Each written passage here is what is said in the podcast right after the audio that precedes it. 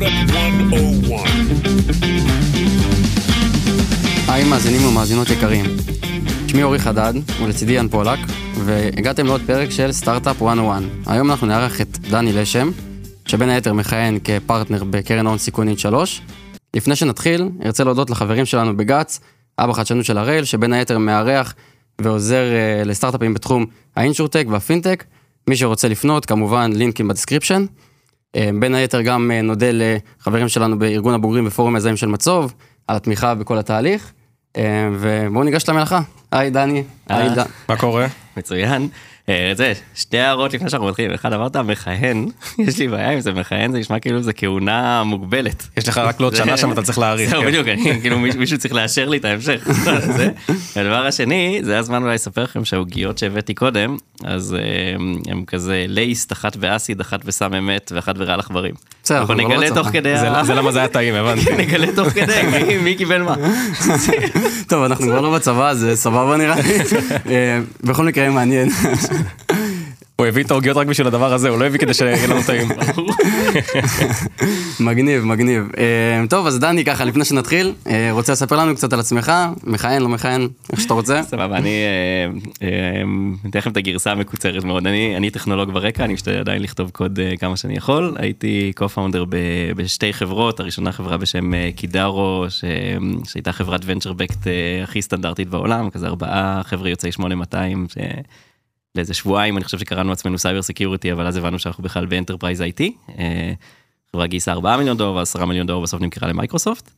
אה, משהו בעולמות של אה, לעזור לארגונים גדולים לנהל עמדות קצה, לא, לא מאוד מעניין. והחברה השנייה הייתה ההפך המוחלט, זאת אומרת קידארו הייתה חברת venture backed, יחסית deep tech כמה שאפשר בתוכנה ו enterprise sales. אופנרסט שזה החברה השנייה ש... שהייתי שותף להקמה שלה היא הייתה אה, חברת bootstrap מאוד מאוד לא deep tech ו-go to market כזה של next next כרטיס אשראי אה, כזה product ו marketing. אה, ובעולמות של אה, טכנולוגיה למסעדות. אה, ועוד פעם זה לא שקמנו בבוקר לנו איזה אחי יש לי רעיון של מיליון דולר אה, טכנולוגיה למסעדות זה פשוט איכשהו התגלגלנו לזה אני ויואב עמית שהיה שותף שלי באופנרסט וזה הפך להיות מפרויקט צעד לחברה לעסק אה, לא רע ובשנה הרביעית משהו שמתחיל להיראות כמו היי גרוט סטארט-אפ ואז נמכרנו לוויקס. אה, בין לבין למדתי באוניברסיטה אה, מתמטיקה ופסיכולוגיה תואר ראשון ואז אה, תואר שני בהסתברות תאורטית שזה כזה הסתברות תאורטית תורת המשחקים אה, Machine Learning אה, וכאלה. כל מה שצריך בשביל מה? כל מה כל מה שצריך בשביל אה, לכתוב בוט שמשחק פוקר. אה, יפה, כבר שמעת אותי כבר פעם אחת.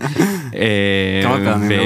וזהו היינו ארבע שנים אחרי רכישה של כאילו באמצע ייעצתי לחברה בשם קונברט מידיה בעולמות של אדטק וכאילו סביב Machine Learning וכאלה ושאחרי זה נמכרה לטבולה. ובכל מקרה אחרי שבעצם השלמנו ארבע שנים וקצת בוויקס במסגרת הרכישה אז השתחררנו אני ויואב השותף שלי. אה, בהתחלה קראתי איזה פרישה מוקדמת אבל זה מעלה יותר מדי שאלות אז התחלתי לקרוא איזה שנת שבתון וזה מעולה אף אחד לא אכפת כמה זה נמשך. אף אחד לא מרים גבה. בדיוק. אה, במסגרת הדבר הזה התחלתי אה, כאילו בהתחלה לפגוש חברים וחברים של חברים אה, שרצו להתייעץ על, על כאילו כל מיני עניינים שקשורים לסטארט-אפים כאילו go to market, fundraising, product ו- וכאלה. ופה ושם לכתוב צ'קים כ angel. וזה התפתח לאיזשהו סינדיקט של post exit tech founders ישראלים ש- שבעצם השקענו ביחד בחברות ישראליות אה, אה, שאני הייתי חלק מה core שלו. אה, ככה רצנו איזה שנה וחצי והשקענו בסדר גודל של 10-12 חברות בכל מיני קונסטלציות שונות. אה, והגלגול האחרון של הדבר הזה זה קרן בשם אינט 3 שאני כמו שאמרת מכהן בתור אחד מארבעת הפרטנרים שלה. אה, וזהו אינט 3 היא קרן אה, קצת מוזרה ב ecosystem הישראלי זאת אומרת מצד אחד זה קרן לכל דבר אה, שותפות בדלוור capital calls general partners limited partners כל הדברים האלה זה כבר לא סינדיקט של אנג'לים שכל אחד מקבל החלטה ו check size שונה. אה, ומצד שני זה זה pure founders fund במובן הזה שכל ארבעת הפרטנרים באינט 3 אה, שזה אה, אני ויואב עמית שהיה ה-co-founder שלי באופנרסט יאיר ויינברגר שמכר את אלומה לגוגל ויואב נווה שמכר את קונברט מידיה לטבולה. כולנו אה, פאונדרים ישראלים שמכרו חברות. אה, זה כשלעצמו שם אותנו בפוזיציה מאוד מאוד מוזרה זאת אומרת אין שום קרן אחרת בישראל לדעתי שהיא כאילו משהו עם, עם סיפור כזה. אה, יש כל מיני solo funds של אה, של ex founders וכאלה זה יש לא מעט אבל אני לא מכיר אף קרן שבה יש כאילו הרבה פאונדרים ורק פאונדרים שהם אה, פרטנרים. אה, אבל מה שהופך את זה לעוד יותר, נראה זה מוזר, זה שגם כל ה-limited partners, כל מי שמשקיע בקרן חוץ מאיתנו, אה, עד איזושהי כוכבית קטנה לצרכי מס, אבל בוא נגיד 85% מהכסף שנכנס לאינט 3 זה כסף של פאונדרים ישראלים. בדיחה שאני אוהב להגיד זה ש... 55 פאונדרים ישראלים, 16 מתוכם הם unicorn founders נכון ל-2022, היום זה כנראה קצת פחות.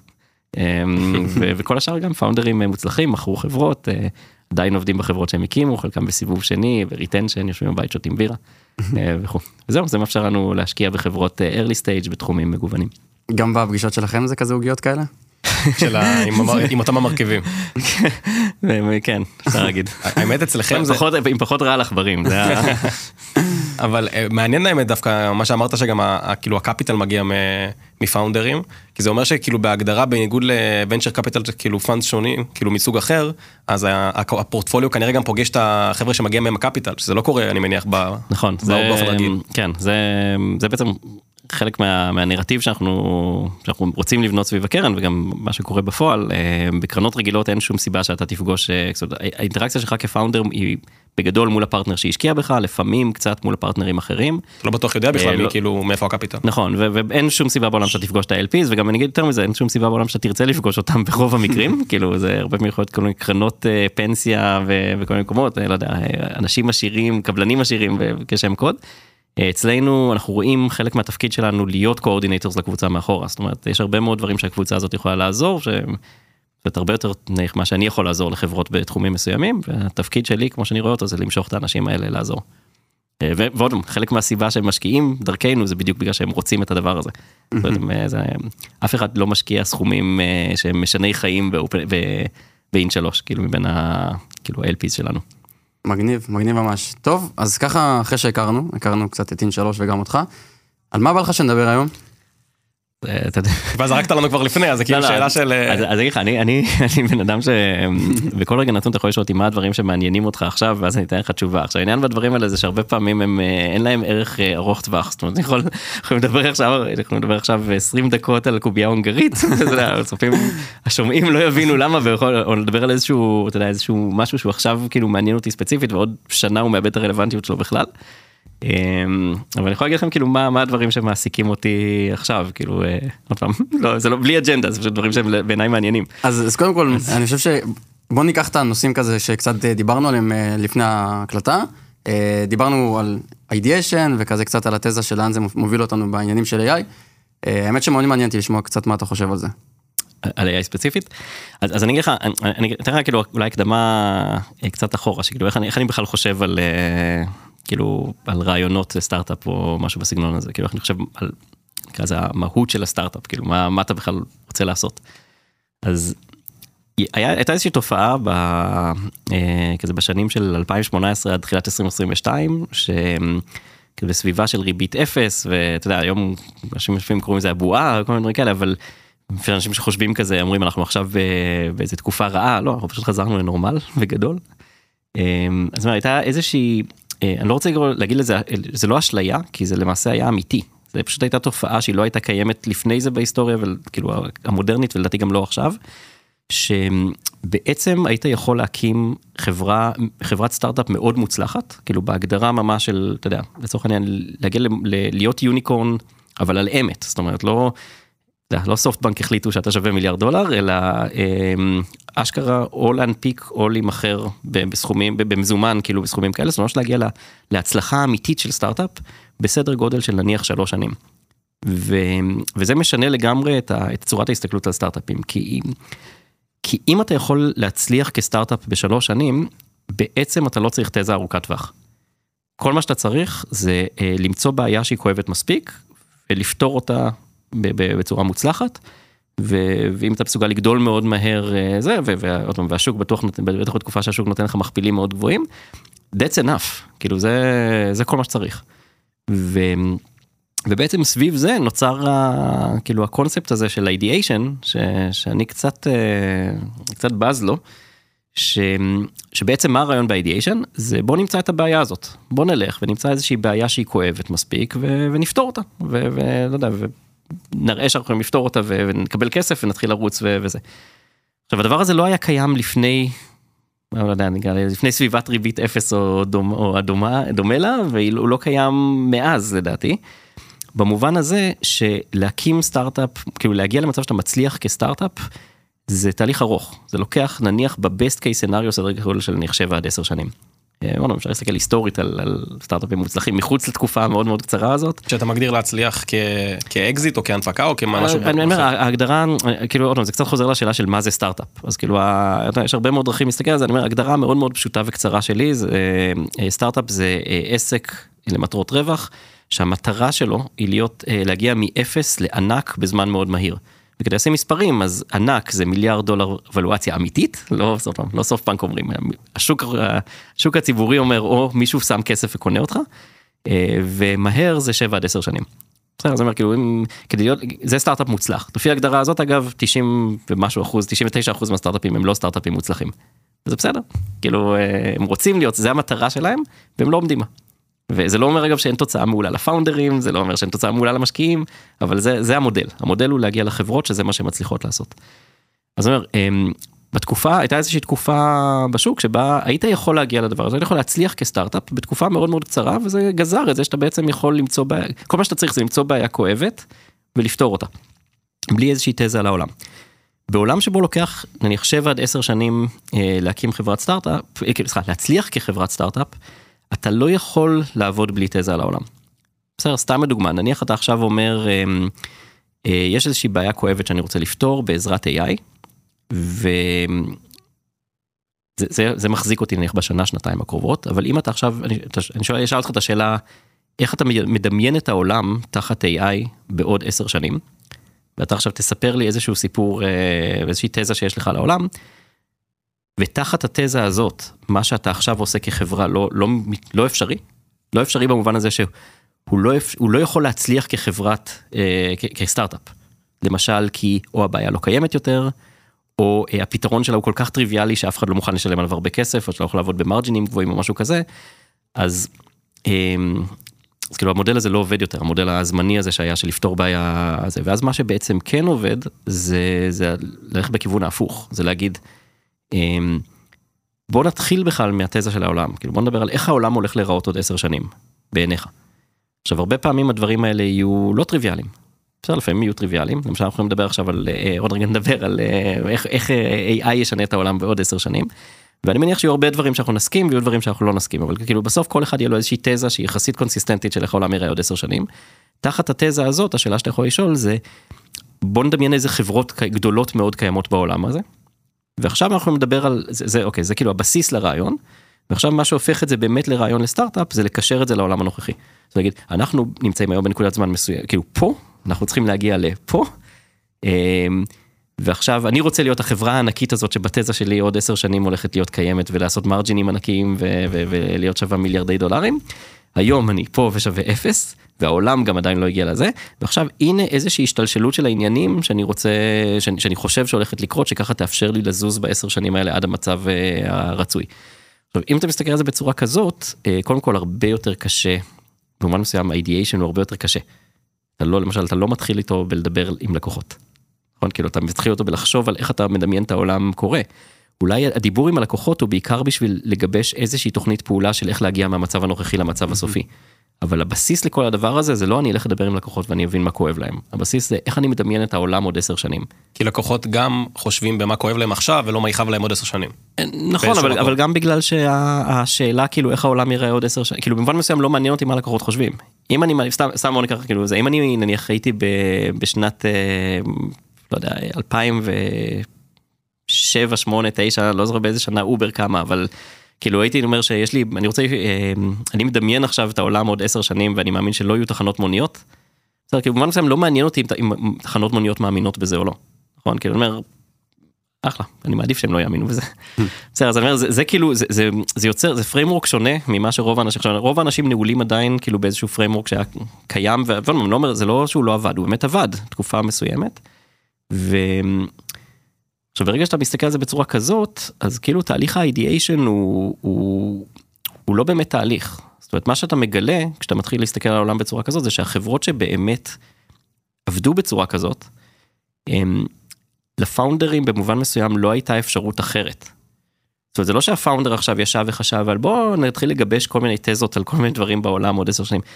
לפאונדרים, מסלול החיים שלהם והניסיון שלהם והדברים שעניינו אותם ודברים כאלה, הוביל אותם לזה שיש להם אך ורק תזה אחת על העולם בתחום ספציפי. וזהו. זאת אומרת, ו- ולמעשה כל הסיפור של איך למכור את זה ל-VC לפי כל מיני פריימורקים ש-VC משתמש בהם ו- ו- וזה, הוא, או בכלל ולידציה, היא כמעט תמיד, היא דריבטיב של העובדה שהם צריכים כסף. זאת אומרת, סתם, אני אתן לכם אולי שתי דוגמאות מחברות פורטפוליו אה, שלי, כן, אז אה, נניח אה, אני מושקע בחברה בשם נקס סיליקון, שהיא מייצרת איזשהו סוג חדש של מעבד ל-high performance computing. רזי, המנכ"ל של נקס סיליקון והפאונדר, זה לא שהוא עכשיו אמר אני הולך עכשיו לדבר עם חברות היי פרפורמנס עם, עם, חברות שצריכות משאבי מחשוב ואני אשאל אותם מה הבעיות שלהם ואני אנסה להבין מה כואב להם וזה. נקודת המוצא שלו הייתה אמ, יש לי משהו שמנקר לי בראש, אני חושב שאפשר לבנות מעבד מסוג חדש שהוא שונה לחלוטין מכל דבר אחר שיש היום בשוק, ממש ארכיטקטורה שונה לגמרי. ואני רוצה לבנות אותו כי אני מאמין שעוד עשר שנים, כאילו, אני מאמין שהדבר הזה כשלעצמו הולך לשנות את העולם. ועכשיו כל דבר מעבר לזה, למשל, למשל, בוא נלך ללקוחות ונדבר איתם, זה, זה, זה הכל היה כי הוא, הוא מבחינתו היה צריך לשכנע VCs לתת כסף. כאילו אם עכשיו היית אומר לו, הנה, קח 200 מיליון דולר, לא יודע כמה שצריך זה, הוא, הוא לא היה הולך לדבר עם לקוחות כנראה, הוא פשוט היה הולך ובונה את זה. אז, אמ, אז זה דוגמה אחת, כן, ואין שום דבר אחר, אני לא, לא, לא, לא מזלזל ברזי, כן, הוא סופר מוכשר, במובן מסוים, אה, הניסיון שלו והעניין שלו, זה כאילו הוביל אותו לזה שזה בגדול הדבר היחיד שהוא, אה, שהוא יכול לעשות. כן, כאילו המשמעותי הגדול הזה. זה לא שעכשיו היה לו בחירה בין לעשות את זה ללעשות מערכת סאס לרכש ארגוני. כאילו זה מה שמעניין אותו לעשות וזה מה שהוא יכול לעשות וזהו אז אין אידיאשן בקטע הזה זה. זה אפס או, או כאילו זה, זה יש בדיוק רעיון אחד זה, זה הרעיון. אז, אז כאילו זה... אני, אני קצת uh, מנסה להוריד את זה לקרקע אם אני בא ואני אני אגיד שיש לי איזושהי תזה בראש קודם כל סבבה שיש לי תזה זה, זה שאני מאמין בזה וזה שלא יודע הניסיון חיים שלי והאינטואיציה שלי מראה לי שבאמת עוד עשר שנים שם פחות או יותר יהיה התחום שאני מתכוון אליו. זה, זה לא בהכרח משהו שאני יודע למדוד אותו. אז איך אני יודע שהרעיון שלי שווה משהו? עוד לפני שאני ככה יוצא ורץ אה, לדבר עם אה, לקוחות כדי להצדיק את עצמי, או לבנות את הסיגנלים שאני אתן לוויזי ש... אני חושב שזה לא השאלה הנכונה. אני חושב שה... כי, כי התשובה האמיתית היא, איך אתה יודע שזה זה, זה כי, אתה, כי זה מה שאתה מאמין בו בכל הלב שלך. ואין שום דבר אגב בעולם שישכנע אותך אחרת, במובן מסוים. בסדר, שום דבר שהעולם היה אומר לא היה משכנע את אה, רזי שלא צריך לבנות את המעבד החדש שהוא רוצה לבנות. השאלה, יש כאן שאלה אחרת של איך אתה משכנע אנשים שזה לא התזה שלהם על ה... שהם לא שמעו מעולם על הדבר הזה, איך אתה משכנע אותם שהדבר הזה הוא הגיוני, ויותר מזה, שהדרך להגיע לשם היא הגיונית, כי עוד פעם, לא, אף אחד לא באמת מוכן להגיד לך, אוקיי, קח מיליארד דולר ותגיע, תביא אותי לשם, כאילו יש שלבי ביניים ואתה צריך לבנות את זה בצורה שהיא make sense והיא כאילו מגדרת סיכונים לאורך הדרך. אז זה שאלה אחרת, אבל זה לא שאלה של אידיאשן, זה שאלה של איך אני משכנע אנשים לתת לי כסף. ברמת הפאונדר, אין שום דבר, אני, אני באמת מאמין שברמת, שפאונדרים, הרעיונות הגדולים באמת, הפאונדרים הטוב, כאילו, עם, עם חזון אמיתי, הם, זה לא, הם לא עושים תהליך אידיאשן. בסדר, כאילו מרק צוקרברג לא עשה תהליך אידיאשן על פייסבוק, אה, סטיב ג'ובס לא עשה על אפל, וביל, ו, וג'ף בזוס לא עשה על אמזון, וזה לא, זה לא קורה באמת. זה ה... זה, זה הטענה, בסדר, יש לי דוגמה אחרת מחברה שעושה automated accounting שאני יכול להגיד בדיוק אותו הדבר, פשוט לעשות את ה... כאילו את המקבילה של הסיפור הזה, עוד פעם יש שם founder שזה הדבר היחיד שהוא יכול לעשות, כאילו אין, אין לו אופציות אחרות, והוא אגב לא יכול, הוא לא יכול לבנות את המעבד, ורזי לא יכול לבנות את החברה של ה automated accounting, והוא גם לא היה רוצה, אף אחד מהם לא היה רוצה לבנות את החברה השנייה. אז, אז תחת הדבר הזה, כאילו זה חוזר קצת לשאלה של ה-AI, השאלה המעניינת בעיניי לגבי AI זה לא איזה בעיות AI פותר היום. כי כי זה לא הדרך לבנות חברה שהיא venture backed. כאילו הטענה שלי זה שזה כמעט כל, כל דבר שאתה תגיד עכשיו, אה, ah, נכון, הנה בעיה שעכשיו אני מוצא בשוק, ו-AI יכול לפתור אותה, מהר מאוד, אם תעשה ניתוח אמיתי של הדבר הזה, אתה תגלה שא' זה סופר קונצנזוס כנראה, יהיו מיליון מתחרים undifferentiated, ה barrier to entry הוא מאוד נמוך. long term קשה לדמיין איך החברה הזאת היא, היא מייצרת uh, margins, כאילו זה יהיה... כאילו קשה מאוד לדמיין איך הדבר הזה הוא, הוא sustainable כ venture backed company, כאילו, בוא נגיד, הוא יכול לייצר חברה ענקית באמת. זה לא אומר שאי אפשר לייצר סביב הדבר הזה המון המון המון חברות bootstrap. אמ, ו- ואגב, זה מעלה, כל הנושא של AI מעלה שאלות, כן, venture capital זה לא uh, קבוע יסודי של היקום. venture capital זה פתרון לבעיה. יכול להיות שבעולם של AI הוא לא נדרש בחלקים מסוימים של ה... כאילו, של עולם היזמות, כן, יכול להיות שפתאום אפשר יהיה לעשות המון עסקי bootstrap בתחום התוכנה. ואז אני אומר, תחת הנושא של AI, מה שבעיקר מעניין בעיניי לדבר זה מה התזה של AI עוד עשר שנים. ואז תחת הדבר הזה אפשר לדבר על איזה חברות גדולות יכולות להיות ומה ו- ולמה נניח הרבה מהרעיונות שהיום הם נראים כמו רעיונות טריוויאליים של אה בוא נעשה עכשיו AI לא יודע אסיסטנט לאנשי מכירות למה נניח כזה דבר לא לא יכול לעבוד תחת המודל של mm-hmm. כאילו התזה עוד עשר שנים. אז מהמבט שלך מהמקום שלך שמן הסתם אתה רואה הרבה חברות ואתה אה, עם פרספקטיבה יותר ארוכת שנים גם אה, מתקופות עם ריבית אפס בריבית אפס על הרבה סטארט-אפים בהרבה שלבים והיית יזם גם בעצמך אז איך אתה רואה את AI אה, מה התזה שלך בוא נגיד איקס שנים קדימה, 5, 10, 15. כן, אז, אז, אז קודם כל בוא, בוא נדבר כאילו על מה הסוויץ' המרכזי לדעתי ש, אמ, שקרה נניח בשנתיים הקרובות, האחרונות, אז, אמ, אז כאילו אם אתה שואל אותי לפני שנתיים, נניח, מה הולך לקרות קודם? יהיה פיק, כאילו במספר המפתחים, במובן הזה של אנשים שכותבים קוד למחייתם, בסדר? כי לפעמים אנשים מתחמקים, אומרים לא, הם לא יכתבו, הם כבר לא כותבים קוד למחייתם, הם עדיין מפתחים, לא, אנשים בוא נגדיר מפתח כבן אדם שכותב קוד למחייתו. בסדר, האם יהיה פיק, מה יהיה קודם? פיק במספר האנשים שכותבים קוד למחייתם, או פיק במספר נהגי המשאיות. אם היית שואל אותי לפני שנתיים, הייתי אומר לך קליר קאט הולך להיות קודם פיק במספר נהגי המשאיות. אנחנו נעלה, נעלים נהגי משאיות הרבה לפני שאנחנו נעלים מפתחים. כן, ו- ותמיד היו את השאלות כזה, אוקיי, אבל מה כולם יעשו, ובעולם שבו כולם יהיו אה, נכון, משוררים. זה היה חשש גם. ו- ודברים כן, כאלה, מה כן. כולם יעשו. אבל לא כולם יודעים לכתוב שירים, אז כאילו מה... יעשו זה- סוויץ' עכשיו מנהג משאית בגיל 60 למשהו אחר, כי איך יהיה לו פרנסה, כן, בדיוק, נכון. אז היום אני חושב שלי לפחות ברור לחלוטין, כן, ואני חושב שהיום זה כבר די בקונצנזוס, אה, שהולך להיות קודם פיק במספר המפתחים.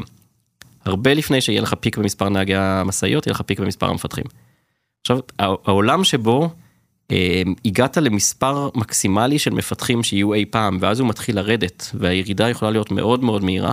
עכשיו, זה כאילו לא מעניין כמעט אם הם יורדים לאפס או יורדים ל-1% ממה כן. שיש היום או 10% ממה שיש היום, וגם זה לא כל כך מעניין כמה זמן ייקח לזה לרדת, האם זה ייקח, אתה יודע, שבוע, חודש, שנה או עשור. הנקודה היא שמהרגע שהדבר הזה מתחיל לרדת, העולם משתנה לחלוטין. בסדר, ואגב, ונשאלת השאלה המעניינת, מה כל המפתחים האלה יעשו. כי אה, גם בניגוד, כמו נהגי משאיות, גם למפתחים זה לא שיש להם עכשיו מגוון עבודות שהם יכולים לעשות, זה לא טריוויאלי בכלל. לא כל מפתחים יכולים להיות אנשי product, לא, בטוח לא אנשי מכירות. כאילו, אולי הם ילכו לנהוג במשאית, אני לא יודע, אבל זה לא, לא, כאילו, ולא בהכרח לעבור עכשיו להיות חוקר אבטחת מידע, כן, זה לא, אם יהיה צריך בכלל גם. זהו, לא למה- שיהיה חוקר אבטחת מידע? אם לא יהיה שם פיק גם. אז אני, אז אני אומר, כאילו הסוויץ' המרכזי זה שתמיד, לא, לא רוצה להגיד על כולם, אבל ההרגשה שלי תמיד הייתה, ולפחות ההרגשה שלי גם הייתה שזה הקונצנזוס, שעבודות שהן אה, יחסית פרוצדורליות, אה, פרוצדורליות, הן יהיו, אה, אה, יוחלפו הרבה יותר מהר מאשר עבודות שהן יצירתיות. בסדר, ואז כאילו אמרו, אוקיי, המשוררים יהיו האחרונים, והמפתחים יהיו, גם לכתוב, לא יודע, לכתוב קוד זה, זה גם אומנות, אז כאילו הם יהיו ה... כאילו לפני האחרונים, המפתחים יש להם את ה job security הכי, אה, הכי גדול, מי יכתוב את המערכות AI, כן, המפתחים. והיום זה לא ככה, היום ההנחה היא דווקא הפוכה שלי, כאילו העבודות היצירתיות הן דווקא הראשונות שהולכות להיות מוחלפות. אמ, עכשיו יכול להיות שיהיה לך איזה שבריר של קמצוץ של האנשים שהם יהיו, ה... הם יפעילו צבא של, אה, של agents וזה, אבל זה לא מעניין כל כך אם זה מגיע לאפס, ברגע שזה מתחיל לרדת המשחק נגמר. אמ, עכשיו בעולם כזה קורים המון המון דברים מאוד לא טריוויאליים, כן, למשל, אה, עולם שבו העלות השולית של כתיבת שורת קוד היא אפס, זה עולם שבו אמ, עסקי תוכנה, רוב עסקי התוכנה לא יכולים לחיות כחברות high margin. בסדר, אמ, אמ, אם, אתה יודע, אם להקים, סיילספורס אולי הדוגמה ל B2B SaaS הכי מוצלח אה, אי פעם, כן, הם פחות המציאו את הקונספט ועושים, אה, לא מיליארדי דולרים של revenue. זאת אומרת, ב subscription, זאת אומרת, אם עכשיו אה, כל ילד בן אה, 17 יכול להוציא את סיילספורס, או 80% מסיילספורס בשני סופאשים של עבודה, אז הוא לא צריך לגבות על זה מיליון דולר לשנה, הוא יכול לגבות על זה אלף דולר לשנה אם הוא גר בהודו והוא שמח בטירוף, ובעולם כזה סיילספורס לא יכול לחיות. בסדר, אז עכשיו עוד פעם, סיילספורס זה הדוגמה הקיצונית, כמו נגיד שהם נפלו, כולם נפלו. אבל הרבה לפני שסיילספורס נופלים, יש המון המון חברות אחרות שהן סתם יוניקורן ולא חברה של אה, 100 מיליארד דולר, שהן נופלות ו... ואין להן אפילו זכות קיום מלכתחילה. למשל יש שאלה של האם עסקי תוכנה בכלל יכולים להיות venture back business בעולם של AI. זו שאלה מקדימה להכל. כי ה-barrier to entry יהיה כזה נמוך שאתה לא יכול רק אה, לסמוך על הטכנולוגיה שפיתחת בעזרת ה-X אנשים שיש לך בחברה. ה-barrier to entry יהיה מאוד מאוד נמוך עכשיו זה, זה לא ה-barrier to entry נמוך ה-distribution יכול להיות שאתה פותר את בעיית ה-distribution כי למשל, עוד פעם, שאלת קצת על התזה של AI. התזה שלי על AI זה שהולך להיות לך, אה, לכל בן אדם הולך להיות אסיסטנט, אה, שהוא אה, יהיה לך אסיסטנט אישי ואסיסטנט ארגוני. בסדר? שהם כנראה לא יהיו אותו אחד. והאסיסטנט יהיה בעצם נקודת הקשר שלך לכל השירותים הדיגיטליים והלא דיגיטליים שאתה עובד מולם. אז למשל, עכשיו, ה table stakes, כן, ה feature מספר אחד לכל שירות באשר הוא ביום שיצא ה assistant, יהיה להתחבר ל assistant. כן, למשל, אה, איך שאני מדמיין את זה קורה, אה, אה, לא יודע, יום אחד, שנתיים מהיום, במקרה הקיצוני כנראה, אפל יוציאו יום אחד את ה Apple Assistant, Apple Assistant, והם יכריזו ביום, ה, ביום הראשון שהם כבר מחוברים ל Bank of America ול Booking.com ול... יודע, לאובר ולעוד, לא יודע, Airbnb וחמישה שירותים אחרים ולאיזה שתי רשתות בתי מלון גדולות ולשתי חברות תעופה ו... ו... וכאלה. ו... ומהרגע הזה פתאום ה feature של אני רוצה שהשירות שלך יתחבר ל assistant שלי כי זה הדרך הכי נוחה שלי יש לי לעבוד. הופך להיות פיצ'ר מספר אחת. עכשיו בעולם כזה נניח, אה, תדמיינו איך נראה נניח אה, בנק. אז אה, נניח בנק הפועלים ובנק לאומי. בסדר, זה, מה ההבדל ביניהם בתכלס? כאילו, בסוף יש להם, לכל אחד יש נניח אתר שונה ואפליקציית מובייל שונה וזה, אין שום צורך בהם יותר. נכון? כל העבודה שאני עושה הולכת מול האסיסטנט. מה, מה הבנק בסוף נותן לי? כזה, תביא לי את הבלנס שלך, תעביר כסף למישהו, קח הלוואה, לא יודע, זה פחות או יותר מה שזה. אז כל שירות הופך להיות מצומצם ל-API הבסיסי שלו. שני בנקים הם חליפיים לחלוטין. כאילו האפשרות שלי, העבוד, מבחינתי אני שקוף לחלוטין, לא אכפת לי בכלל כאילו אם אני עובד מול בנק לאומי או בנק הפועלים, שניהם ה-API שאני מתקשר מול האסיסטנט, בנק הופך להיות פתאום קומודיטי אה, אה, מוחלט, כן, כבר היום הוא די קומודיטי, אבל הוא הופך להיות אה, סופר סופר פשוט כבר, הם, כאילו אפילו לא מעניין אותי למי יש אתר יותר יפה, למי יש אפליקציה יותר יפה, למי יש יותר סניפים, כל, כל הדברים האלה לא רלוונטיים. בעולם הזה גם לא מעניין אותי פתאום אם, אה, כאילו כנראה שתהיה קונסולידציה, יהיה הרבה לחץ לעשות קונסולידציה בעולמות האלה. בסדר, אה, שירותים כמו, שירותים שהם היום אגרגטורים, נניח שירות כמו קאיאק להזמנת טיסות. אם כל חברת תעופה מחוברת לאסיסטנט, אין שום סיבה אה, שקאייק יהיה קיים. נכון? כאילו... כן, יש לך input output מול איזשהו ציר אחד ואתה בדיוק. אומר לו כל דבר שאתה רוצה הוא מחזיר לי תשובה לא אכפת לי מאיפה הוא יחזיר לי תשובה. עכשיו עכשיו עכשיו השאלה היא כאילו איפה ה value נוצר בכל הסיפור הזה אז אני אומר מן הסתם החברות assistant כאילו שאני לפחות מאמין שזה יהיה החברות שיש להם היום distribution חזק כן זה כנראה אפל גוגל מייקרוסופט אפשר להתווכח לגבי פייסבוק אין להם היום פלטפורמה משלהם אבל אה, יש להם אה, הם שולטים על. על כל אה, אמצעי התקשורת הפופולריים, כן, אז כאילו, אז יש שם איזשהו משהו שהם יכולים to leverage. אה, אמזון לדעתי בקטע הזה קצת בבעיה.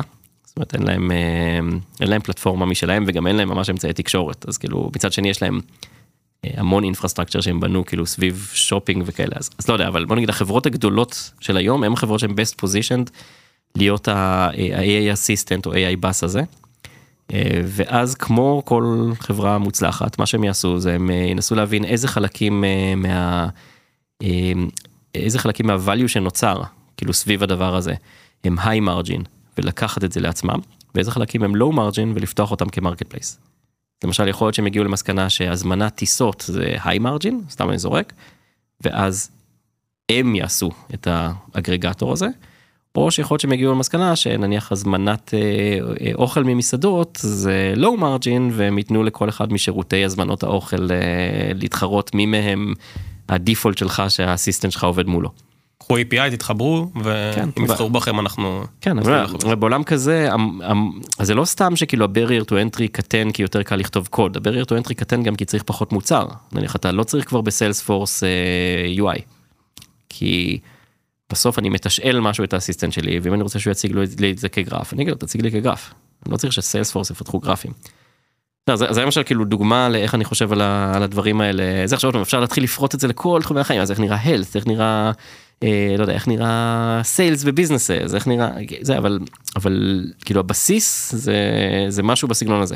עכשיו, כשמישהו בא עם רעיון של אני איזושהי שכבה דקה מעל צ'אט GPT שעכשיו עוזרת, ל, עושה, אה, לא יודע, קו-פיילוט לאנשי מכירות. והשאלה שאני, כאילו אני אומר, אוקיי, אני לא מאמין שהיום אפשר לבנות אה, חברת סטארט-אפ מוצלחת, כן, ברמת האנד גיים, בשלוש שנים, והמודל של VC דורש שתהיה חברת סטארט-אפ מוצלחת, לפחות אחת בפורטפוליו כנראה. אה, אז אני אומר, אוקיי, אז אני מאמין שהחברה המוצלחת שלי תתגלה עוד עשר שנים, אה, אז אני חייב שהחברה הזאת תיתמך על ידי העולם שאני מאמין שהוא יקרה עוד עשר שנים. ועכשיו אני מסתכל על הדבר הזה ואני שואל את הבן אדם, איך אתה חושב שהדבר הזה הולך לחיות בעולם שאני תיארתי עכשיו? בדרך כלל מה שאני, התשובות שאני מקבל מפאונדרים זה שהם, כאילו, אין להם באמת תשובה, כי הם לא חשבו על זה בצורה כזאת. אה, מאוד קל להם להשתכנע, כאילו, הבעיה בדבר הזה שהם יכולים הרי להגיד שני דברים, או שהם יכולים להגיד, אני לא מאמין בתזה הבסיסית. לא, אני לא מאמין שיהיה פיק במספר המפתחים, אני לא מאמין שיהיו אסיסטנטים שהכל יעבור דרכה, כאילו סבבה. אז, אז בוא תציע לי צבע, תזה אלטרנטיבית ובוא נדבר איתה עליה ונגלה בדרך כלל שהיא לא קונסיסטנטית, או שיש דברים שאתה בעצמך לא מאמין, כן? אה, זה או אה, הם יכולים להגיד אוקיי אנחנו מאמינים שזאת תהיה התזה אבל תחת התזה הזאת אנחנו עדיין יש לנו סיבה למה אנחנו חושבים שאפשר לבנות איזשהו משהו שהוא היי מרג'ין אה, אה, וענק אה, ושהוא יהיה קיים גם עוד עשר שנים וזה עדיין לא מצאתי. אני אשאל שאלה זה נשמע כאילו השחקניות הגדולות הם אלה שיחלשו על העולם של האסיסטנטים ובוא נגיד הסורסים של כל מיני שירותים שקיימים או שהם יגדלו או שהם ימחקו בגלל שיהיה קל מאוד להחליף אותם וכמו שאמרנו ילד בהודו יוכל לכתוב משהו שיגבה איזה אה, אחוז ממה שהם גובים אז אני שואל אז מה כן יישאר ויותר נכון על מה כן לחשוב בעולם כזה. מגניב אז, אז יש כאן כמה יש כאן כמה קודם כל יש מצגת ממש טובה של סם לסין מסלואו ונצ'רס. שהוא אני חושב שהכותרת שלה זה state of VC in 2023 או משהו כזה שיצא לפני איזה חודשיים יש בטוויטר שלו. אה, שבה הוא בדיוק כותב את התזה שלו על AI שאני די כאילו, כאילו עושה את זה יותר צנוע התזה שלי היא completely aligned עם מה שהוא כותב. התזה הבסיסית שם אומרת ש AI הולך לעזור בקצוות. כאילו, אתה שואל, אם, כאילו יותר נכון, אם אתה שואל איפה נוצר הvalue הגדול driven by AI זה יהיה בקצוות. זה יהיה האינקמבנס, כאילו הגוגל, פייסבוק, אמזונים של העולם, הם הולכים פתאום לשאוב אליהם המון המון ערך. והעסקים הכי קטנים, שזה לצורך העניין, אה, לא יודע, SMB, זה יכול להיות המסעדה שלך, מסעדה ברחוב שלך, הספר שלך, או לחילופין אתה כמפתח אה, אינדי, הולך לשאוב הרבה מאוד ערך, והמרכז הולך להישאב, כאילו להישאב לצדדים. זאת אומרת, אז נניח אה, חברות B2B SaaS סטארט-אפיות, קשה יותר לדמיין איך הן יכולות לחיות במודל שהן חיות כרגע. ואז חוזר לשאלה שלך כאילו אז, אז איפה מה, מה כדאי לעשות בעולם כזה. אז, אז התשובה שלי זה אני עדיין לא הצלחתי למצוא אה, תשובה לשאלה אז איך אני בונה כאילו השאלה זה אז איך אני בונה software business שהוא אה, יכול להשיג ונצ'ר אה, שיכול להיות סטארט-אפ מוצלח. אז אין לי תשובה לדבר הזה אני לא הצלחתי להשתכנע עדיין שזה אפשרי בעולם תחת התזה שאני מאמין שתהיה אבל הטענה שלי זה שזה לא השאלה הנכונה. כאילו כי יכול להיות למשל שהתשובה תהיה. אה, למה אתה בכלל רוצה לבנות את ה software אה, סטארט-אפ המוצלח, ואם התשובה היא אה, כדי לעשות כסף, אז מעולה, אז יכול להיות שאתה תגלה שפשוט הרבה הרבה יותר קל לך לעשות כסף כ indie developer. או כ bootstrapped company או משהו בסגנון הזה. כאילו שהסיבה למעשה שאתה בכלל רצית להקים את הסטארט-אפ הזה לכתחילה כי זו ה path הטוב ביותר שיש לך כדי לעשות כסף אישי. ואז מצוין אתה לא חייב כן הסטארט-אפ הוא אמצעי למטרה הוא לא המטרה. Mm-hmm. אני, אני, אני למשל מאמין באמת שעכשיו זה אחת התקופות הכי טובות אי פעם להיות, לעשות bootstrap businesses.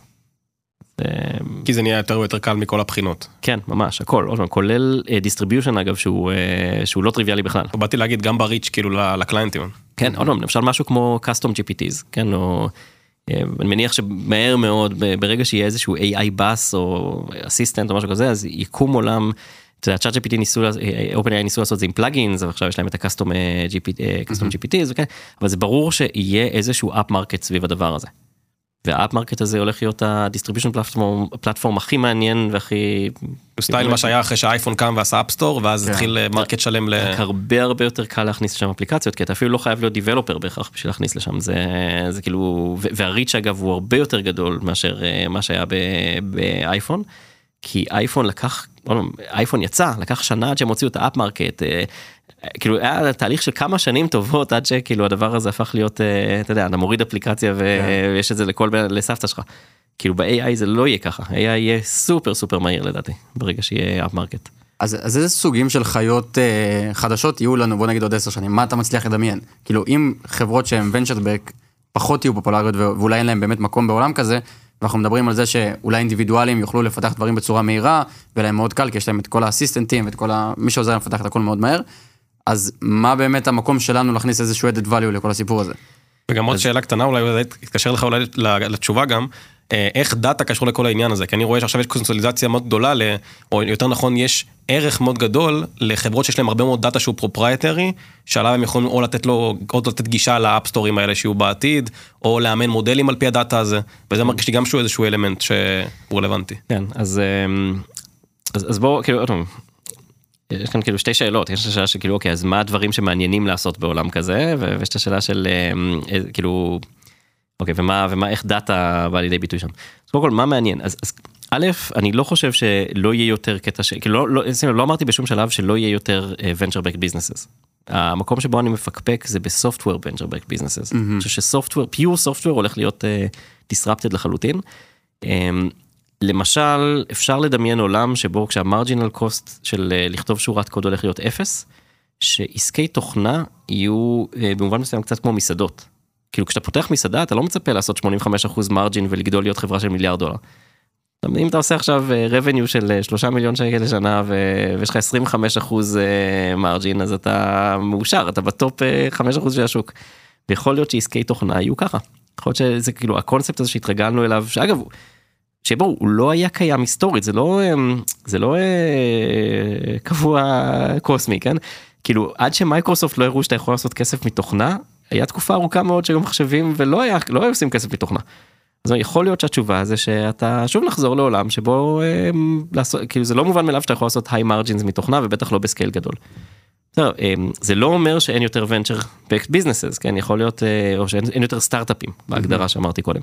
אה, קודם כל כל מה שקשור לחומרה ובאופן כללי ללהזיז אטומים ולא להזיז ביטים הוא, הוא לאו דווקא disrupted בצורה שתיארתי כרגע. זאת אומרת אה, נניח אה, שירות כמו וולט הוא, הוא, הוא חי גם בעולם שבו יש AI.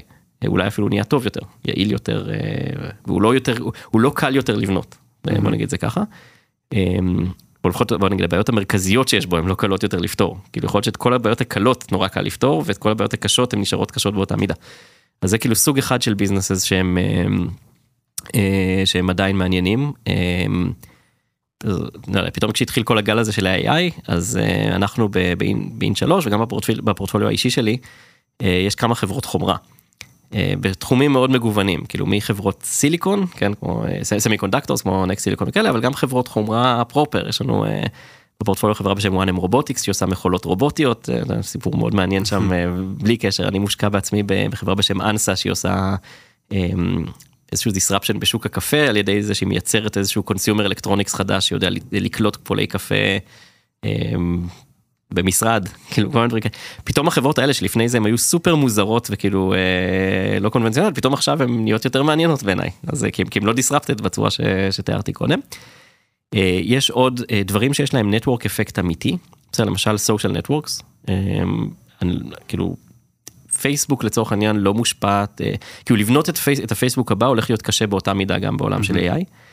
אמ, וזה ו- וזה לא בגלל התוכנה, זה בגלל ה- איך אתה מגיע לגודל של מספיק יוזרים כמו פייסבוק, אני כן, מניח. כל, כל דבר שיש לו נטוורק אפקט תמיד יש את השאלה של איך אתה מתחיל לייצר את זה מ-day one וברגע שהצלחת לייצר את זה אז זה ברור כאילו מה המהות שלך ו- וכאלה אז, אה, אז זה, זה עדיין לדעתי הולך להיות קיים. כאילו בוא נגיד זה שאני עכשיו אם אני מסוגל עכשיו לייצר את פייסבוק את המוצר פייסבוק בסוף שבוע זה לא עוזר לי כן. להתחרות בפייסבוק. הדוגמה הכי אחרונה זה, איך היה המ- המתחרה של פייסבוק לטוויטר, איך קראו לו? לאקס? כן, threads. threads, שזה כן. באמת כאילו, אוקיי, הם אה, השיגו גם 100 מיליון אפילו אנשים, אבל אנשים... אה, עזוב, עם הרוח גבית הכי גדולה שיש כן. בעולם, חצי מהאוכלוסייה, חצי מאוכלוסיית ארצות הברית, כאילו, בוא נגיד, היא לא הייתה, צריכה את הדחיפה הכי קטנה בעולם כדי, אתה יודע, כן. לתקוע בפרצוף של אילון מאסק ועדיין לא הצליחו. כן. אמ, זה מראה כמה זה קשה אפילו לפייסבוק, שיש לה כבר קהל ענק. ועוד עם מוצר, עם טוויטר, שזה מוצר יחסית מאוד פשוט, לעומת המוצר של פייסבוק, שהוא יחסית הרבה יותר מורכב. אמ, כן, זה קשה. אה, אז אני אומר, דברים כאלה הם עדיין הולכים, אה, כאילו עדיין הולכת להיות את אותה בעיה שיש, אה, שוונצ'ר קפיטל פותר היום. ויש אה, עוד משהו שקשור ל... כאילו, זה, אני, אני אומר את זה בעיקר כי זה מה- נקודה מעניינת לחשוב עליה, כאילו, האם יש חוויות מסוימות שבהם, אה, נקרא לזה ה-human factor הוא irreplaceable, אמ, ואז הם לא disrupted בהכרח על ידי AI, למשל, אמ, כאילו דוגמה טריוויאלית לדבר הזה זה טינדר. עכשיו טינדר יש לו גם נטוורק אפקט וזה רשת חברתית וזה, אבל כאילו, אבל יותר בקטע של, אמ, כאילו אתה לא יכול להחליף את טינדר אה, בחוויה שהיא completely AI based, ואז הנקודה המעניינת למחשבה זה האם הטענה הזאת היא נכונה. אני למשל היום מאוד סקפטי לגבי זה שהטענה הזאת נכונה. אני מה לא זאת הצלחתי- אומרת, איך אתה מדמיין את זה? יכול להיות שיהיה מודל שמכיר אותך וידבר עם מודלים אחרים שמתארים לא, אותך. אני לא הצלחתי להשתכנע עדיין שיש משהו, אה, שיש איזושהי חוויה אנושית שהיא, אה, אה, שהיא completely irreplaceable על ידי AI. זו מחשבה קצת עצובה, כן. לאנשים שנולדו ב-81 לפחות, אבל נניח, אתם מכירים את רפליקה?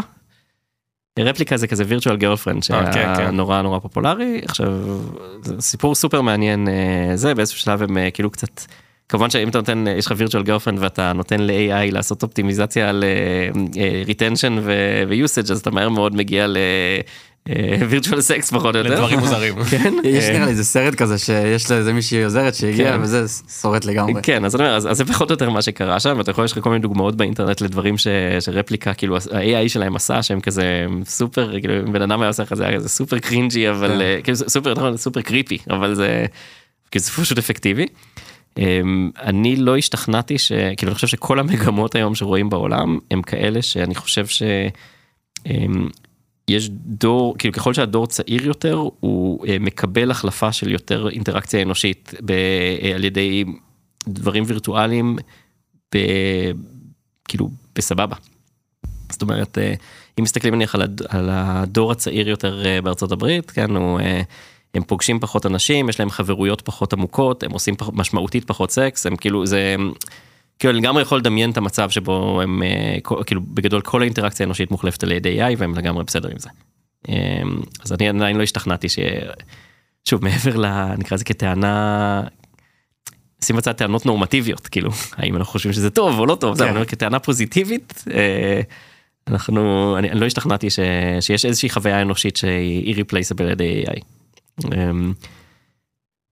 אמ, אז, אז זה כאילו אוקיי אז, אז זה כאילו סוג הדברים נניח שאתה יכול להגיד אם, אני, אם המטרה שלי עכשיו זה להקים ונצ'ר בגמיס או, או יותר נכון אם אתה מסתכל מנקודת מבט של VC. כאילו, כ-VC מה סוג הדברים שכאילו מעניין אותי עכשיו תחת התזה הזאת שיש לי על העולם איזה סוג של דברים אני עדיין רוצה להשקיע בהם. אז כאילו צריך להשתכנע באיזשהו משהו בסגנון הזה. אני אני רוצה לגעת בנקודה שפתאום אני מסתכל על זה רגע. אמנם עכשיו זה תזה שקיימת וסבבה, אבל בוא נסתכל לפני שנתיים שלוש עדיין יש חברות ב... שנתמכו במודל הזה של עוד עשר שנים איפה הם יהיו. לא היה את האייפ הזה ואת ההבנה של איך הולך להיות AI כנראה לפחות בציבור. אז מה קורה לחברות האלה הם כבר לא שוות זה השקעה מתה? תחת התזה הזאת הם fucked, אבל אה, פה נשאלת השאלה של כמה זמן ייקח עד שהתזה תתממש, ומה, האם החברות, איזה מהחברות האלה אולי הם בפוזיציה טובה אה, לתפוס איזשהו אה, כאילו פוזיציה גם בעולם של, ש, שבו AI שולט על הכל. אה, זה. בוא, בוא ניקח נניח דוגמה, דוגמה נחמדה, זה תרגיל מחשבתי נחמד, אה, אה, זה נניח סייבר. בסדר, אז אה, הטענה שלי אה, לגבי סייבר זה שהרוב המוחלט של מוצרי סייבר אתה יכול לחשוב עליהם בתור אה, אה, יש להם כאילו שלושה שלוש קומפוננטות. אה, יש אה, אה, אוסף של אינטגרציות עם אה, whatever סתם ניקח אה, כשם כדוגמה מייצגת בוא נסתכל על CSPM כן אה, חברות כמו Wiz נניח לא, זו חברה כן. אולי המוצלחת ביותר שהייתה אי פעם עד אה, עד שלא יודע OpenAI שברו את ה... את, ה, את הסטטיסטיקה אבל כאילו חברה באמת סופר מוצלחת אה, פותרת בעיה אמיתית עושה עבודה מדהימה. המוצר של וויז בסוף הוא יש לו שלוש קומפוננטות קומפוננטה אחת זה הרבה מאוד אינטגרציות בסדר, לשירותי ענן ו- וכאלה קומפוננטה אה, אה, שנייה זה איזשהו רולבוק, נכון? כאילו שאומר, אה, אם קורה הדבר הזה, אז תתריע ככה, אה, זה בעדיפות גבוהה, זה בעדיפות נמוכה וכו'. קונפיגורציה, חולשה, whatever. כן, אה, זה שזה rule book אגב שהוא כאילו הוא בסוף driven על ידי ידע אנושי זאת אומרת כאילו עוד פעם אפשר אולי ללמוד חלק מהדברים שם עם AI וכאלה אבל בסוף בסוף בסוף כאילו אם אתה עכשיו לוקח את המוח של אה, 50 חוקרי חולשות ו- ותוקפים ו CISOאים ו whatever ושופך אותם להמון דפים אז הידע האנושי הידע הזה נמצא שם כאילו הרולבוק הזה נמצא שם והחלק האחרון זה דשבורד. נכון שמציג את ההתראות כן. אה, יפה יפה. עכשיו בעולם שבו אה, אה, התזה שתיארתי קודם על AI אה, מתקיימת אז אני טוען ששני הקצו, הקצוות הם לא מעניינים נכון אה, דשבורדים אתה לא צריך האינטראקציה שלך בכל מקרה היא דרך האסיסטנט כן אה, יש התראה אז הוא יגיד לך. אה, אתה רוצה עכשיו להציג את ההתראות אז תגיד לאסיסטנט תראה לי את ההתראות בגרף תראה לי כאילו, הוא יעשה את זה אני לא צריך שמישהו יכתוב לי דשבורד. האסיסטנט תיצור לי אתר שמתעדכן אוטומטית. אה, בדיוק. בדיוק, אני לא צריך, לא. שהם יפתחו את זה, כאילו בגדול כל ה-IP שהושקע בלפתח את הדשבורד הולך לפח. נכון? אינטגרציות אני אטען שגם הולכות לפח. למה? כי כל מוצר שוויז עושה לו אינטגרציה, בהגדרה הוא יהיה חייב להתחבר ל-AI בס, לאסיסטנט hub, כן, whatever, איך שרוצים לקרוא לדבר הזה. כי, כי זאת הדרך היחידה שאני ארצה לעבוד מולו, נכון? כאילו נניח סתם, אה, נניח הם עכשיו שואבים מידע מ, אה, מהלוגים של AWS, סתם אה, זה. אני, כאילו הדרך שלי לתשאל את הלוגים של AWS זה להגיד ל assistant שלי "ת- תעשה את זה, זאת אומרת הוא חייב אינטגרציה והאינטגרציה תהיה driven על ידי המוצר קצה. זה לא ש-AI בסוף עכשיו יצטרך לעשות אינטגרציות עם כולם, זה הם יעשו את האינטגרציות איתו. או שיהיה באמת חברה שעושה אינטגרציה בשביל מוצרים שלא יכולים לעשות אינטגרציה בצורה קלה, אבל נכון. מישהו יעשה את זה, יהיה- זה יהיה נכון, קיים. נכון נכון אני, פעם, אני, אני חושב שכל הד- הדרך שבה אני מדמיין את זה זה שכל המוצרים שהם אה, גדולים מספיק הם יעשו את זה בעצמם גם כי תהיה מספיק דרישה. ויהיה אוסף של מוצרים שהם בגדול כל המוצרים שהם היום אה, אה, חברות קטנות סתם דוגמא קופות רושמות בישראל למסעדות כן יש לך איזה 7-8 כאלה. לא יודע אם הם יעשו אינטגרציה ל-AI בס יכול להיות שהם יעבדו עם איזושהי חברה שיודעת לעשות אינטגרציה כזאת אה, בקלות אבל זה כאילו חברות שהן כזה על הגבול של חברות סרוויסס. אז כאילו הם יעבדו עם איזשהו מישהו זה ויכול להיות אגב שזה אחת הדרכים לבנות חברה גדולה לעשות איזשהו את החברה שהולכת לספק את, ה, את השירות הזה יש שם הרבה מאוד בעיות אחרות שאפשר פה- לדבר עליהן כן. אבל, אבל בוא בוא נשים את זה בצד. זה. אומר, בסוף בסוף בסוף יהיה לך כאילו כל- הטענה שלי זה גם גם האינטגרציות הופך להיות commodity וכאילו כאילו table stakes כל ה-IP שהושקע שם הוא הולך לפח. אני כמובן עושה הרבה מאוד הפשטות כן כאילו יש הרבה אינטגרציות מסוימות שהן הרבה יותר מורכבות ושאתה צריך data מאוד גדול ובזמן אמת וזה אבל אבל כ- כמודל מסדר ראשון. זה אה, זה הדרך ש- שאני מסתכל על זה ואז אני אומר אוקיי אז מה שנשאר לי זה ה rule book. עכשיו היום לכתוב את ה rule book זה זה צריך מפתחים. אתה ממש צריך לכתוב בקוד את ה rule book. אבל מה ש-AI ממש ממש טוב זה לקחת מידע unstructured ולהשתמש בו אז כאילו הדרך הכי קלה לייצר את ה rule book הזה היא פשוט להגיד לו. זאת אומרת, למעשה מה שאיש ה product של וויז אומר היום למפתח בוויז. כן. תייצר לי חוקים שככה וככה וככה, הוא פשוט יכול להגיד את זה, לכתוב את זה ב free text, וזה וויז. וויז זה פשוט קובץ טקסט ענק שאומר הנה כל ה ruleים שלי, ובהנחה שיש את האינטגרציות וה-AI יודע לעשות אה, dashboard. אז השאלה היא אולי החברות האלה, הם, הכוח שלהם אולי בעוד עשר שנים זה באמת הידע שיש בהם והמחקרים שהם עשו, או שזה, או שזה גם נמחק, כי אתה אומר, אוקיי, אז גם ה-AI הזה ידע לעשות את זה, או ש... אז אז אז אני אז עוד פעם אז בוא בוא רגע נדמיין איך הדבר הזה נראה תחת התזה של ה-AI אז כאילו אז בעצם אה, אני לא, לא רוצה כאילו סתם נותן את וויז כדוגמה כן אני נותן את זה דווקא כדוגמה כי זה כי זה כי כן. מה שאני אומר עכשיו הוא כל כך contrarian כן זה כאילו אומר כאילו מה שאני אומר מתאר כרגע בעצם זה עולם שבו החברה הכי מוצלחת שיש בהייטק הישראלי כרגע. אה, בתור חברה הפרטית הכי מוצלחת היא, אה, היא כאילו אין לה זכות קיום. בסדר, אז דווקא דווקא בגלל שהדבר הזה הוא כל כך אה, כן. קיצוני אני בוא, בוא נמשיך עם הדוגמה. עכשיו בעולם שבו וויז היא למעשה rule book שהוא ב free text. אז איזה ארגון היום וויז עושה כסף מארגונים נניח לא יודע 100 אלף דולר שנה מיליון דולר לשנה כאילו כמה מיליונים מארגונים ממש גדולים אני מניח. אמ, בסוף הם אם הם קונים מה שהם קונים זה קובץ ענק של 40 עמודים שבו יש את כל החוקים האלה יהיה pressure מאוד מאוד חזק להתחיל לייצר את הקובץ הזה בדרכים אחרות. למשל אני יכול לדמיין מצב שבו יהיה פרויקט open source שפשוט מייצרים את הקבצים האלה. וכנראה אתה תגיע די מהר למצב שהקבצים האלה מספקים אה, בוא נגיד באחוזים גבוהים מאוד של הצלחה את, אה, את המוצר של. אבל כבר אה, עכשיו אפילו יש דברים שכתובים כזה, אם אתה רוצה נגיד detection, יש לך סיגמה, שזה משהו שאתה יכול לקחת בשפה של, אה, בשפה של סיגמה איזשהו detection, אתה תכניס אצלך לפלטפורמה, זה יהפוך את זה לכל שפה שאתה רוצה של detection שיש אצלך, וכך יש לך ב Git באיזה 100 אלף התראות כאלה לכל CVE שאתה מכיר וכל התקפה שהייתה. כן. זה כבר קיים עכשיו טיפה. אז אז אני אומר, אני חושב שמה ש... כן, אוקיי, כן, אני אומר, סבבה, אז אומר, אבל- בעולם שאני מתאר כרגע בעצם, אה, חוץ מה rule book אין שום IP, בגדול בחברות סייבר מהסוג של וויז, ויש הרבה כאלה, לא מוצלחות כמוה, אבל יש הרבה. אה, ואז יהיה, אם- אם, פתאום יתברר שיש high margin וכמות אדירה של כסף רק בעצם זה שיש לך את ה rule bookים האלה, אז ייצרו אותם. העולם ימצא את הדרך לייצר אותם בלואו מרג'ין. שזה גם טיפה חוזר ל... זה כאילו מרגיש לי שאז הזכרתי את הדאטה, זה מרגיש כאילו עוד פעם מגיעים למצב שאת אמרת את המרג'ינס, כאילו את ה... יש את, האינטגרציות לאסיסטנט, זה קיים, יש לי את הדשבורד, זה קיים, ובעצם הדאטה שהוא irreplaceable, שהחברה נות... כאילו, שהחברה יוצרת, זה מה שכאילו נשאר בסוף. כן, אז אני אומר, כל הקטע הזה של הדאטה מוט, הוא, אמ, אני קצת סקפטי לגביו, כאילו, אני חייב להגיד, כי אמ, אני, אני עדיין לא השתכנעתי ש... כאילו, יש מקומות מן הסתם שהוא קיים, כן, לא יודע, לפייסבוק יש data moat, לגוגל מן הסתם יש הרבה, אבל... אמ, אבל כאילו זה מרגיש לי כמו ה- go to moat, כאילו שמישהו עכשיו רוצה לפתח איזה אה, שכבה דקה מעל ChatGPT, ואז הוא אומר, טוב, אני חייב שיהיה לי moat, כי אני, אני, רוצה, אני טוען שאני venture backed company, אז צריך איכשהו להסביר את זה. אז כן, יש לי data moat. ואז כזה, כן, ה assistant, ה copilot שלי לאנשי מכירות, בעצם ה moat זה איזשהו ראה מלא מלא מכירות, והוא אה, זה. הטענה שלי זה שהדברים האלה הם לא כל כך קשים לייצור. כן, אפילו, אפילו בוא נסתכל על, על, על משהו שהוא באמת, כאילו, יש בו לכאורה data moat אמיתי. ChatGPT עצמו. בסדר, והיום אתה רואה פרויקטי open source שהם פשוט שוברים את ה data moat הזה פשוט כי הם משתמשים ב ChatGPT. כן, יש ChatGPT שאימן כאילו, את המודל אני-. בסוף מסתכל על זה ככה, כאילו, דמיין רגע עכשיו שאתה, אה, לא יודע, אתה ילד בן 17 שלא אכפת לו מכלום, והוא רוצה עכשיו לשכפל אה, איזה, את ה copilot assistant שלך, ובאמת יש שם משהו, הבעיה האמיתית זה ה rule book.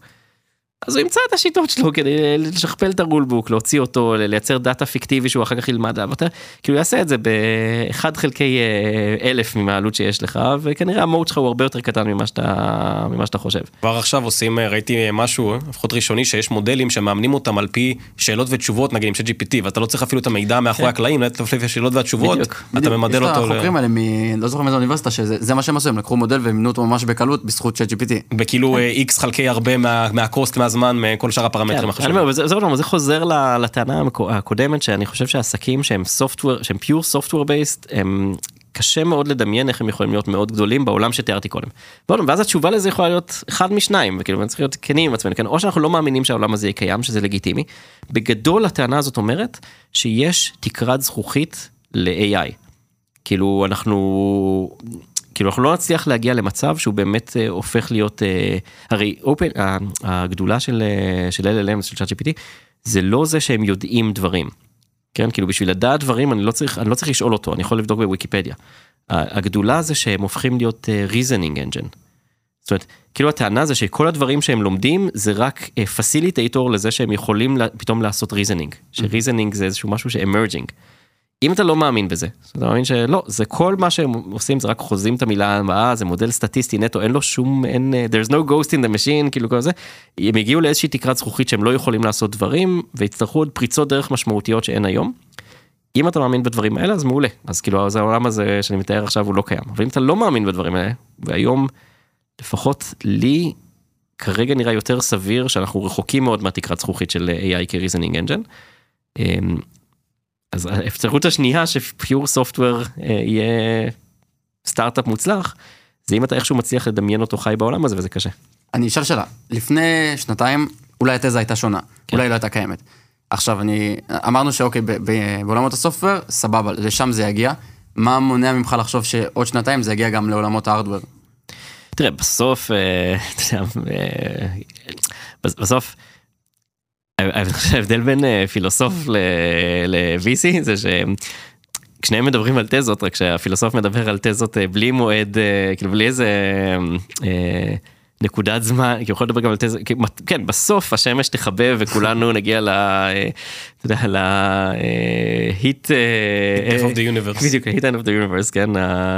אבל אבל מה שמעניין זה מה יקרה נניח עוד עשר שנים. עכשיו אני לא מרגיש היום שהארדוור באופן כזה שדברים שמזיזים אטומים הם באותו אזור של disruption כמו AI, למרות שיש חידושים מאוד משמעותיים ברובוטיקה, כן, זה אחד הדברים גם המעניינים שקורים ברקע, אבל ההרגשה שלי זה שאנחנו עדיין לא שם. אה, ועוד פעם, אגב, אני רק אגיד, לצורך העניין, גם לפני שנתיים היית שואל אותי, והייתי אומר לך, מתי הפיק במספר המתכנתים? לא הייתי אומר לך עוד עשר שנים. כן, בגלל זה שאלתי. כן. עכשיו זה נורא. אה, מגניב, מגניב. טוב, אז אה, יש לך שאלה נוספת? לא, בינתיים, יש לי מלא שאלות נוספות אבל אין זמן. אז לא- זהו, כן. לא התשובה הנכונה תכלס. אנחנו כנראה ניפגש עוד בהמשך. אה, אם יש לכם שאלות נוספות, אה, כמובן, אה, ככה אני אוהב לעשות את זה לפני כל סוף ראיון, אין לו הרבה ברירות עכשיו, הוא לא יכול להגיד לי לא, תשלחו לי ואני אעביר. וכמובן, תשתפו חברים, וככה, אם אהבתם ויש לכם פידבקים והכל, יש לנו לינקים לסושיאל למטה, יותר מנשמח לשמוע. סך הכל נהניתי מאוד. לגמרי, נהניתי מאוד. גם- אה, גם לי היה כיף. גם לדני יש עוד אה, פודקאסטים שהוא עשה, מי שרוצה להסתכל, יש לו, יהיה לינק לאתר שלו בטח שנשים, ומשם יש את כל הלינקים הרלוונטיים. לגמרי. אה, תודה רבה, דני, שמחנו ממש לארח אותך, תודה על הזמן. שמחתי להתארח, תודה. תודה רבה.